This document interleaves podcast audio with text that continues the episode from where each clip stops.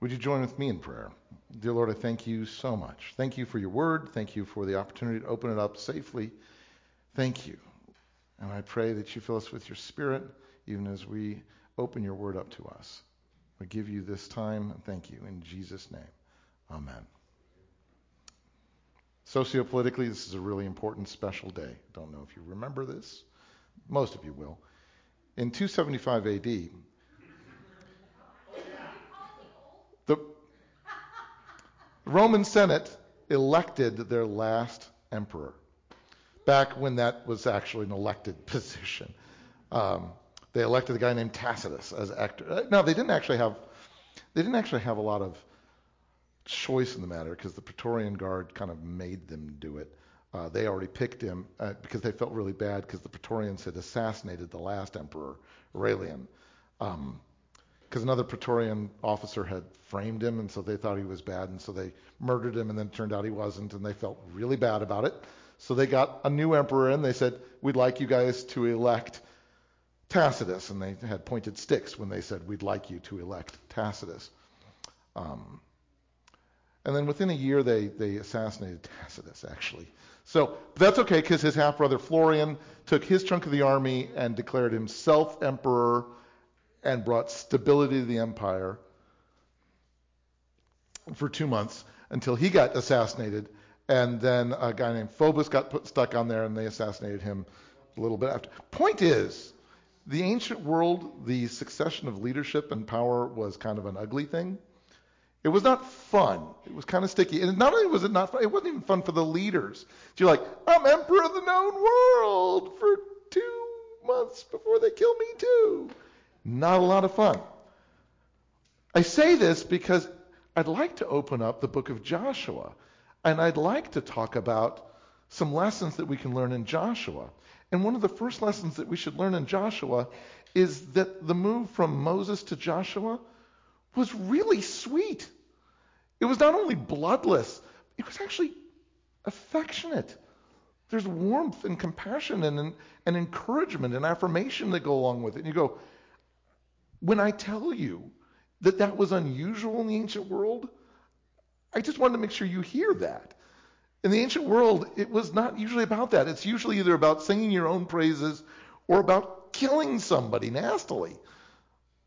But that's not what we see here. In the book of Joshua, Joshua 1, chapter 1, after the death of Moses, the servant, literally the slave of the Lord, the Lord said to Joshua, son of Nun, Moses' aide, actually, there's a couple words there.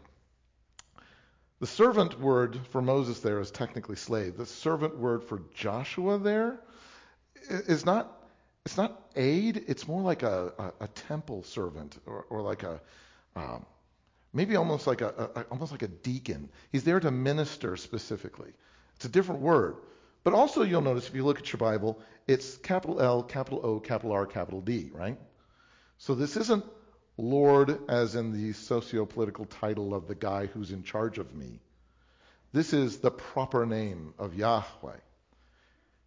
And I say that, sometimes I, I like to point it out, and sometimes I'll, I'll, I'll move on, but the writer uses that proper name 10 times in this chapter. So I'm going to call that statistically significant and think that maybe the writer's trying to make a point. He's not just talking about God, because he also uses the word God. He's talking about this God. He's talking about Yahweh, and he's saying him by name. So he says, after the death of Moses, the slave of Yahweh, Yahweh said to Joshua, son of Nun, Moses' ministering servant, Moses, my servant, my slave, is dead. And, and it's helpful to remember these words because sometimes we can get this mental picture that Moses and Joshua are just buddies. They're in it together. They're partners. And, and Joshua is just the younger partner and he takes over. And Moses was special buddies with God. And it's helpful that even God is making it clear. It's like, nope, Moses was my servant and you served him. So this isn't talking about just we're all buddies, we're all equals. But even within those relationships, even within that relationship, there's this genuine love, this genuine respect that comes from this. Keep your finger, if you want to, in Joshua 1. But the last time, one of the last times that Moses has like a speaking part in the Bible is in Deuteronomy 31, Verse 1. Moses went out and spoke these words to all of Israel. He said, I'm now 120 years old and I'm no longer able to lead you. The Lord has said to me, actually, that's another use of the name Yahweh. And Moses uses Yahweh eight times in eight verses. So again, I'm going to come back to the writer's trying to make a point. Moses is trying to make a point. What point does that make? If you keep saying Yahweh, Yahweh, Yahweh, not just God, Yahweh, not just Lord, Yahweh. Well, that's usually one of two things in Scripture. Either you're trying to make a point of this God, not those gods, or not just a God, this one, if there's some kind of question. The other point that Scripture tends to make is he's not just the deity out there, he's the God we know. He's personal, he's connected.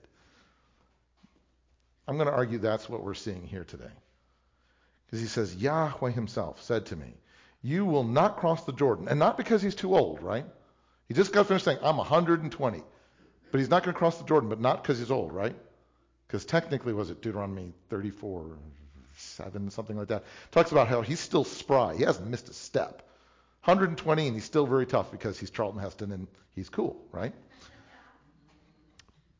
It's not that he's too old. It's that he hadn't been faithful. Back in Exodus 17, he'd been faithful. He'd been faithful when God said, Take that staff that you've been holding and has been doing amazing things, take that staff and smack a rock. And that rock is going to give water to thirsty people. He's faithful, and he did it. He's faithful when God kept telling him to tell the people of, Israel, the people of God, that only those who are faithful, those who are obeying God, are going to enter the promised land. He's faithful all over the place. In Numbers chapter 20, God told him to speak to a rock, convey God's authority. So Moses smacked it.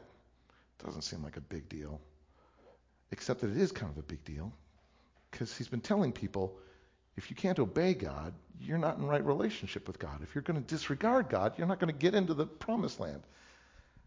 It's also a big deal because it suggests that he's more comfortable with what he's familiar with.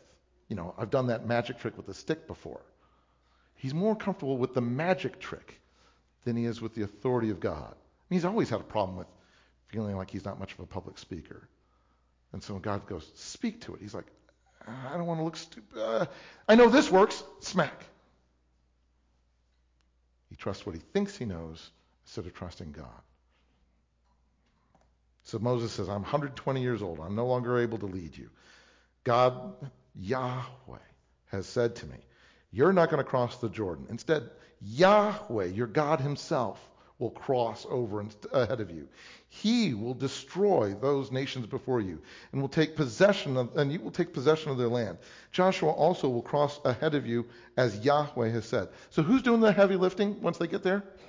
Who, who's actually conquering? Yahweh is doing this, the God you know. Who's actually going to lead the people across the Jordan? Yahweh is leading the people across the Jordan. By the way, Joshua is going with him. But I want you to think about how that's phrased. Yahweh is going ahead of you across the Jordan. Oh, and Joshua. But Yahweh is your leader. We tend to think, ah, so Moses tossed the baton to Joshua. He was the leader, now Joshua's the leader. And you go, Yahweh's the leader. Joshua is coming alongside Yahweh. He's the one who's with you. So he says, Be strong and courageous, Moses tells all the people. Don't be afraid or terrified because of the people that you're going to be conquering, that Yahweh is going to be conquering for you. Because of those giants that you thought you saw back in Numbers 13. Remember? When, they, when the scouts went ahead of them into Canaan and said, Man, they're so big. They're so big. They're so much bigger than we are. We seem like grasshoppers in our own eyes compared to them. And I know we look like that to them. Did you ask them? No, but I just know we did. There's what I know, and God says, You can take him. Caleb says, You can take him. Joshua says, We can take him. And the rest of the scouts went, I just know we can't. I'm going to trust what I, what I know, not what, not what God is saying. So an entire generation wanders in the desert. They were just outside the door, and then they wander. God says, No, don't be afraid. Moses says, Guys, don't be afraid. Do not be afraid or terrified because of those giants. For Yahweh, your God, goes with you. He will never leave you nor forsake you. Yahweh is there. He's personal. He's connected with us. He's right there. There are whole bumper stickers that lie to you. I don't know if you, I don't want to disillusion you. You cannot always tr- trust the bumper sticker. But there are bumper stickers that lie to you and they say, God will never give you more than you can handle, which is a lie. They're lying to you to get you to buy the bumper sticker. Don't do that. Because God gives you more than you can handle all the stinking time. Doesn't he? He never promises you never to throw you into the deep end of the pool. He never promises you that the road is going to be easy. He never promises you that you'll be able to handle everything. He never does. He always promises that he'll be there with you by the side of the pool. My dad taught me to swim by throwing me in the deep end of the pool. But he stood there right on the side, and I knew that he would jump in if I needed him to. His dad, interestingly enough, threw him into the Kishwaukee River and walked away. Fundamentally different. Both of us learned to swim really fast. Both of us had a very different relationship with our father after that. But God says, I'm not promising not to throw you into the deep end. I'm saying I'm always going to be there. I'm not promising you you're not going to have to drive up a mountain trail. I am promising you I will provide shock absorbers.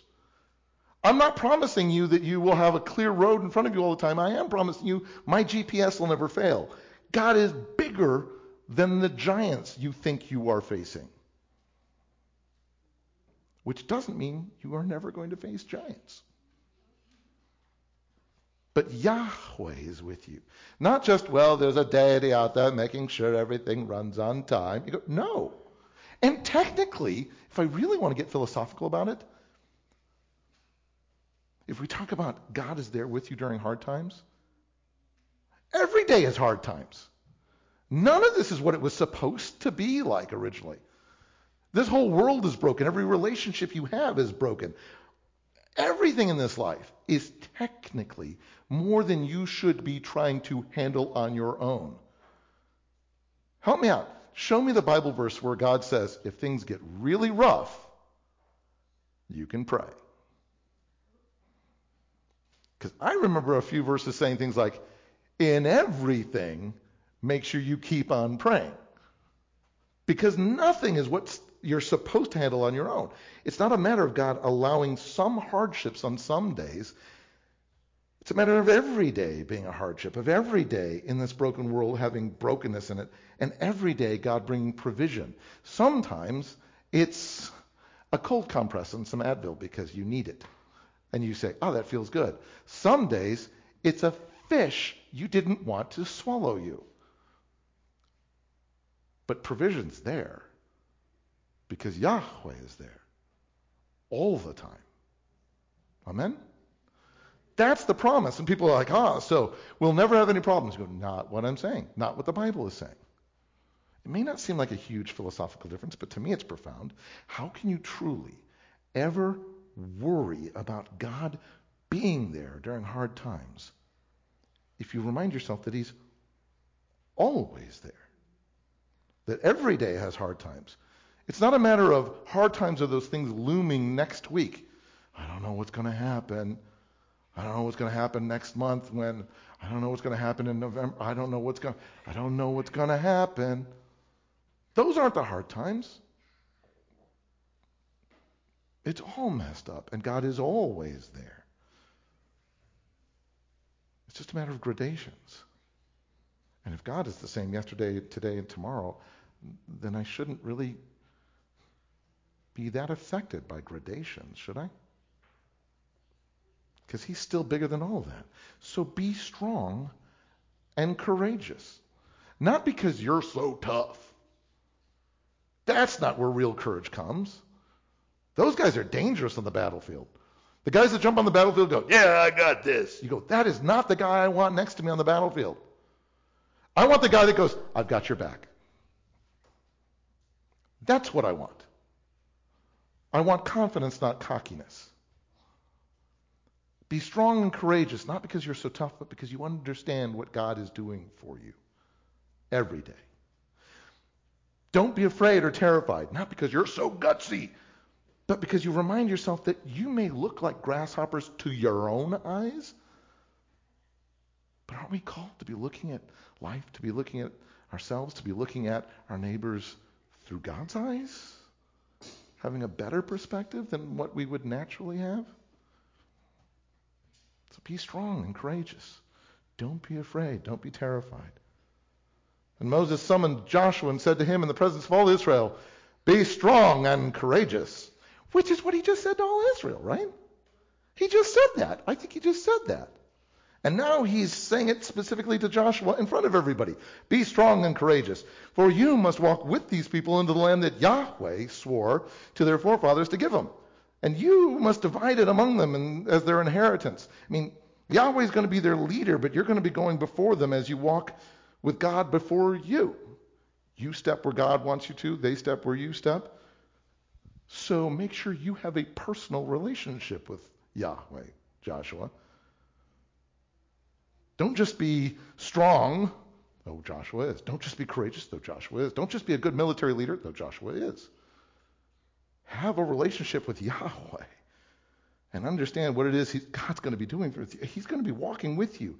Yahweh Himself goes before you and will be with you. He'll never leave you nor forsake you. Hey, we get that again. Don't be afraid. Don't be discouraged. How many times does the Bible have to say something before we should believe that it's true? Once. He keeps getting, don't be afraid. Don't be discouraged. Be strong. Be courageous. Later on, in Deuteronomy 34 1, Moses climbed up to Mount Nebo from the plains of Moab to the top of Pisgah across from Jericho. There Yahweh showed him the whole land, and Yahweh said to him, This is the land I promised on oath to Abraham and Isaac and Jacob when I said, I will give it to your descendants. I've let you see it with your eyes, but you're not going to cross over into it. Yeah. This is a half full, half empty moment. Is this God being mean and going, you don't get to go? Look, look, look, it's pretty. Milk, honey, not for you. Ha ha ha, die. No. He's already talked with Moses. He's like, oh, you know you're not going in here, and you know why you're not going in here. I warned all of you. I had you warn everyone that a rebellious generation, a generation that says, I'm going to trust what I think rather than what God thinks, is not going to enter in. And then you allied yourself with that generation instead of my people. I warned you, but I still wanted you to see. I wanted you to be able to look over and see. Moses, your faithfulness to lead the people got them here. Thank you. Your faithlessness is keeping you on this side of the river. But I'm still faithful. I'm still faithful to them. I'm still faithful to you. But I wanted you to be able to see. Thank you. I wanted you to be able to see that you can rest now. I want you to be able to see that they're safe, as safe as they're going to let themselves be. I want you to rest. Because the next verse says, And Moses, the servant of Yahweh, died there in Moab, as Yahweh had said. And he buried him in Moab in the valley opposite Beth Peor. Who buried him? There's all sorts of people that will try to figure out what the text meant. But what the text says is he buried him there.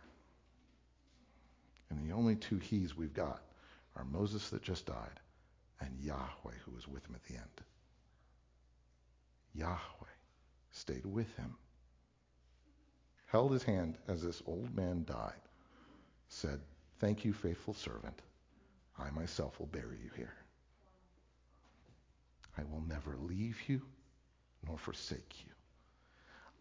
I'm not, I am telling you that you're in trouble. I am punishing you and keeping you from the promised land. And I love you, and I will bury you myself because I will never leave you nor forsake you. How personal is Yahweh? And if He is the same yesterday, today, and tomorrow, how personal is your relationship with Yahweh? So in Joshua 1, because we're, we're technically in Joshua, I don't know if. Joshua 1 1. After the death of Moses, the servant of Yahweh, Yahweh himself said to Joshua, son of Nun, Moses' ministering servant, Moses, my servant, is dead. Not, he didn't just drop a bomb on him. As near as we can tell, this is informing him. Moses was just alone on Mount Nebo. He was just alone in Moab. And, and Yahweh says, Let me tell you, Moses has passed. I was there with him. I buried him in a hill overlooking the promised land. Now let's talk about you. This is God being conscientious even to Joshua at the beginning. He says, Now then, you, Joshua, you and all these people, get ready to cross the Jordan River into the land I'm about to give them, to the Israelites, to this land that I promised to Abraham and his descendants, the land you guys came from. People forget this sometimes. They're like, Well, how come they raped Canaan? You came from here. This was your place before you all went over to Egypt. Remember, this was yours. And I promised to give it to you. I promise to have you have this land. You're finally coming home after centuries of exile, after half a century of wandering. I remember what it was like for us as a family, for me to look at Glencoe in Scotland. That's, that's where my family's from. That's my homeland. And I was there for a day, and I was bawling my eyes out. He says, I'm giving you this land back and it's yours.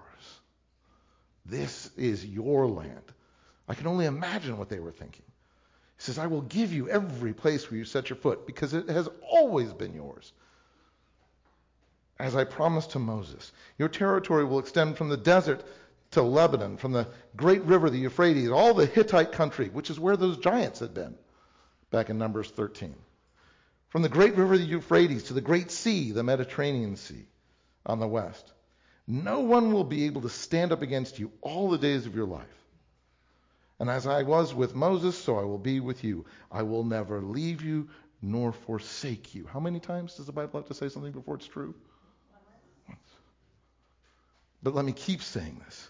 And it's not just an empty promise because Joshua knows God. He's seen God at work. He's, he's seen the great plagues of Egypt, right? He's seen the pillar of smoke and fire that led them. He's seen the parting of the Red Sea. He's seen Yahweh's heart for Moses, even after Moses screwed up. And God says, Joshua, let me tell you, I will never abandon you. And Joshua believed him. Not because Joshua is so tough, because he knows God. He's seen it. He's got a personal relationship with God. So God says to Joshua, just in verse 6, be strong and courageous, which is the same thing that God had said to Moses, and Moses had said to everyone, and now God is specifically saying it to Joshua. How many times does God have to say something before you believe it? Oh, wait, no, that's a different question than I asked before. I was careful to phrase it that way. I didn't ask how many times does God just say something before you should believe it. I asked how many times does God have to say something before you do believe it? Yeah, because if, if, if you keep going, once, once, once, how many times before you do? I don't know, 6, 12, 112, I don't know. So there's what you should do, and then there's what makes sense to you. Hint, that has not been working well for people. At least a couple times already in the text we've seen. When people go, I already know how this works. And God goes, no, no, no, no, no. Listen to the words coming out of my mouth. You go, I don't need to. I already know how this works. Jesus said, Love your enemies. Do good to those who hate you. Bless those who curse you. Pray for those who mistreat you. Yes? That's what you always do. Yes? That's not what I always do, and I'm a pastor. I'm supposed to be perfect. No, for anybody watching online, that was sarcasm. No. We're supposed to say, somebody is absolutely declaring themselves my enemy. Somebody is absolutely mistreating me. Somebody is absolutely on the wrong side of that fence. Absolutely wrong. And I want to show them absolutely nothing but love. And if I don't, then I am just as worldly as they are. Who cares if I'm on the right side of the line or not? I have now become on the wrong side of the line. How many times does the Bible have to say something before you should follow it? Once. How many times before you do? I don't know. Because even though the Bible says this sort of thing over and over and over, Solomon, Paul, feed your enemies, be there for them, love them, help them, we struggle. Because even though we're forgiven, we're still broken. Even though our cup is washed clean, it's still cracked.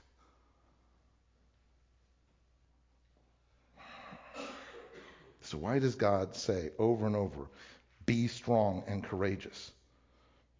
At this particular moment, after Joshua has just lost his beloved Moses and God is now calling him into a leadership role, how much did Joshua apparently need to hear? Be strong, be courageous, don't be afraid, don't be discouraged. I'm there with you. I will always be there with you. I will never abandon you. Trust me. Seriously. Be strong and courageous. Don't be afraid. Seriously. I will be there and I will never leave you or forsake you. And you go, I don't know what he's trying to get at. Seriously? Be strong and courageous, Joshua, for you will lead these people to inherit the land I swore to their forefathers to give them. Be faithful, because I am faithful. And again, he says, be strong and very courageous. For those of you counting, in Scripture, technically this is the fifth time Joshua has heard this. Five times. Be strong and courageous. I mean, on one level, that suggests that maybe Joshua's a little daunted. Or maybe God is preparing him for really big things coming up. Or maybe God is warning him not to fall into the same pitfalls that Moses did? All the above? But I'm also reminded that Paul himself in 1 Corinthians 10 says specifically that these things happened to them in the wilderness, to Moses, to Joshua, to these people in the wilderness. These things happened as examples and were written down as warnings for us, as lessons for us today, on whom the fulfillment of the ages has come. So when we hear what God is telling Joshua about having faith and staying strong and not getting lost in fear or discouragement. Even Paul says, yeah, that's for you guys. Can you guys learn from this? Because that's a lesson for you. The reason it was written down is for you guys. It happened in, for Moses and Joshua and those people. It was written down for you guys. So learn this. You guys apply this.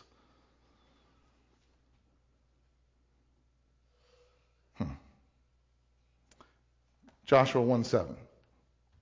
God says, Be careful to obey all the law my servant Moses gave you. Don't turn from it to the right or to the left. You may be successful wherever you go. Don't let this book of the law depart from your mouth. Meditate on it day and night, so you may be careful to do everything written in it. Then you will be prosperous and successful. And now we're in a prosperity doctrine message. I'm going to give you a 30 second prosperity doctrine message. You want success in life? You want to prosper? Be strong and courageous because you're actually basing everything on the Word of God, which you know because you're actually meditating on it day and night. You're welcome. What you mean? Do I get a Maserati? Shut up. That's not what I'm talking about. You want to be successful and prosperous in all the ways that matter? Be strong and courageous. Not because you're tough, not because you're gutsy, but because you follow the Word of God. You base your life on Scripture because you meditate on it day and night. Do that. Every Sunday morning? No. Every day. Meditate on Scripture all the time. Because just wait for Pastor Kevin to tell me what it means. No. Open up your Bible so that every day you get to feel God's voice in your head. You get to the point where you recognize it so that when you hear error, you go, I don't even know if I can put my finger on it. And I think that's wrong.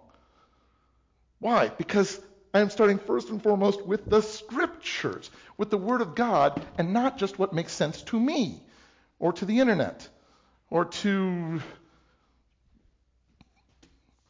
business gurus. I want to base this on this. And if your life seems off kilter, Your family seems off kilter, your relationships seem off kilter, your walk with God seems off kilter. Just maybe start for a second by checking to see how you're doing on the two things that God specifically says to do. Are you letting fear and discouragement overwhelming you? Are you not really in the Word of God? Are you stapling the Word of God to other things, but starting with those things? I don't know. But be strong and, and courageous. And be careful to meditate on God's Word and actually obey it. Trust that God knows what He's doing. And then do that. Because those commands sure suggest that you're going to run into their corollaries, doesn't it? Those commands suggest that you're going to run into times in your life that are scary seeming, but be strong and courageous. They suggest you're going to run into times in your life where there's you're going to have the inclination to ignore God and not follow His word. And there will be really good reasons why you should just ignore God, or really good reasons why you can't really you can't really believe that verse, or you can't really follow that truth, or that was for another time, or this is a be strong and courageous. Be careful to meditate on God's word and actually obey it. I am not asking you to toughen up because this world is going to throw things at you you cannot handle. I'm asking you. God is commanding you. I'm just asking you. Faith up. Believe that God actually can handle the stuff that you can't. Relinquish your fears because you know that you're walking where and how He wants you to. And you don't just suspect it, you know it because you're actually meditating on His Word day and night. And when you realize that, then you realize that none of this and none of your success and none of your prosperity is up to you, except in how you respond to the situations in your life. How do you attitudinally respond? How do you choose to respond? God's doing all the heavy lifting. What are you doing? Haven't I commanded you, God says? Be strong and courageous. The sixth time Joshua is being told this. Don't be terrified. Don't be discouraged. For Yahweh, your God, will be there with you wherever you go. And where you go, where God sends you, you are going to face terrifying things and discouraging things. Which is why I'm telling you don't be terrified and don't be discouraged. Because I'm right there with you. And if God's with you, if God is for us, who can be against us? If I'm walking with God, if I remember what He's doing for me every day, how can I go to dark places? How do I lose sight of that? How do I lose faith? How do I how do I get angry and bitter against the world and hateful toward people that I see as enemies? And how do I stress and how do I Didn't Jesus cover this? It's a whole parable of the sower and seeds and soils that you can look at as to why people lose sight and get choked out. Look that up.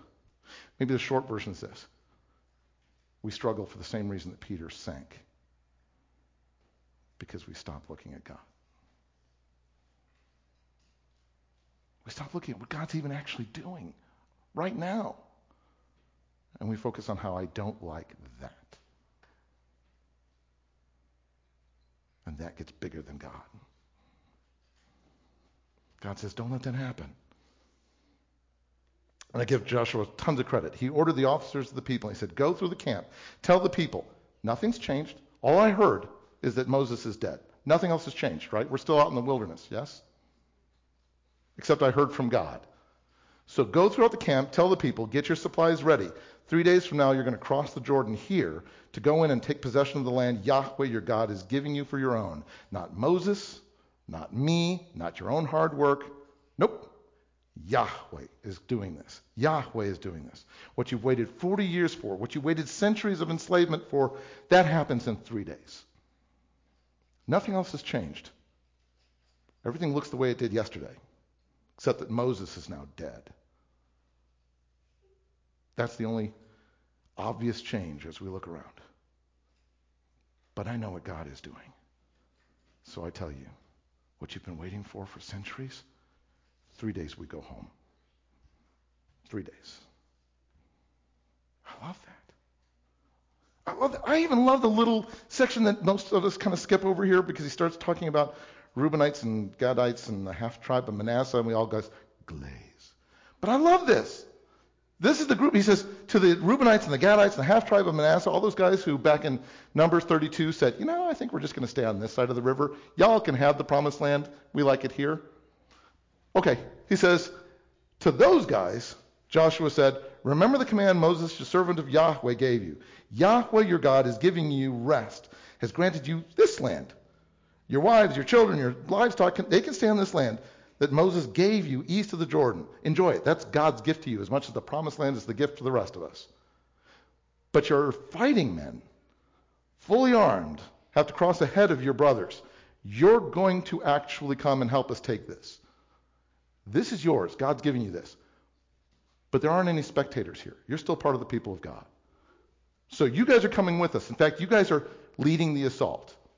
You guys are coming with us until Yahweh gives them, gives them rest. You can have rest. Your family is going to have rest right now. But until God gives everyone rest, you're coming with us. And until they too have taken the possession of the land that Yahweh your God is giving to them. And after that, you can go home. That's great.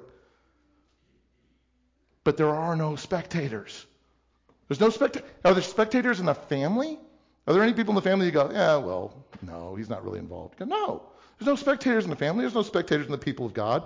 And remember, Paul says these things happened to them in the wilderness as examples and lessons for you guys. Well, this isn't really involving me. This is involving them. Really? Okay. Are you connected? Are you still part of the same family? Are you still part of the same capital C church? Yeah, then it's affecting you too. This is you too. You don't know those people in Paraguay in that church? I don't care. Are they in a church? Are they your brothers and sisters? Yeah, then you're involved too.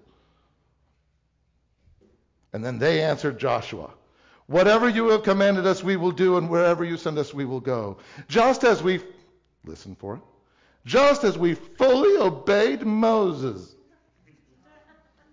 This is the only actual negative part of the whole place. You can picture Joshua going, Please don't phrase it that way. Just as we fully obeyed Moses, so will we obey you. Only may Yahweh your God be with you as he was with Moses. And whoever rebels against your word, whoever doesn't obey your words, Joshua, whatever you command, whatever you may say, those people will be put to death. Just be strong and courageous. That's all we ask. Seventh time that this guy in rapid succession is told to be strong and courageous.